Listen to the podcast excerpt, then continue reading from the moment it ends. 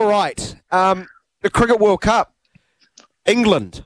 Oh my God! Like I knew they were out of form, but I didn't realise they were like bad, bad. I mean, like bad, bad. Yeah, they're they're they're they're very yeah they're poor. They're they're they're very poor. Uh, it, it now makes you rethink the start of the tournament, that opening match with New Zealand. It, it just feels like with the way that England have performed, New Zealand haven't really won a big game yet. Like I mean, it felt like a big game at the time, uh, and and to absolutely pants them was fantastic. But now it looks like England are just not very good.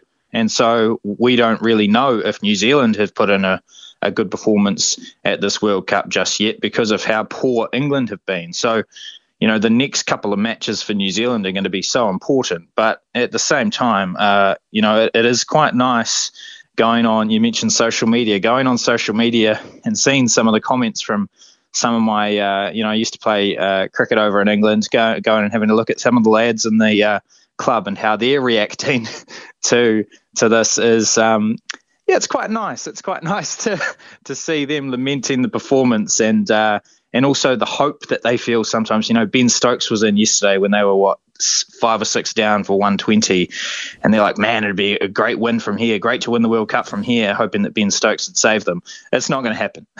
it's not going to happen. So I no. like that the hope is killing them as well.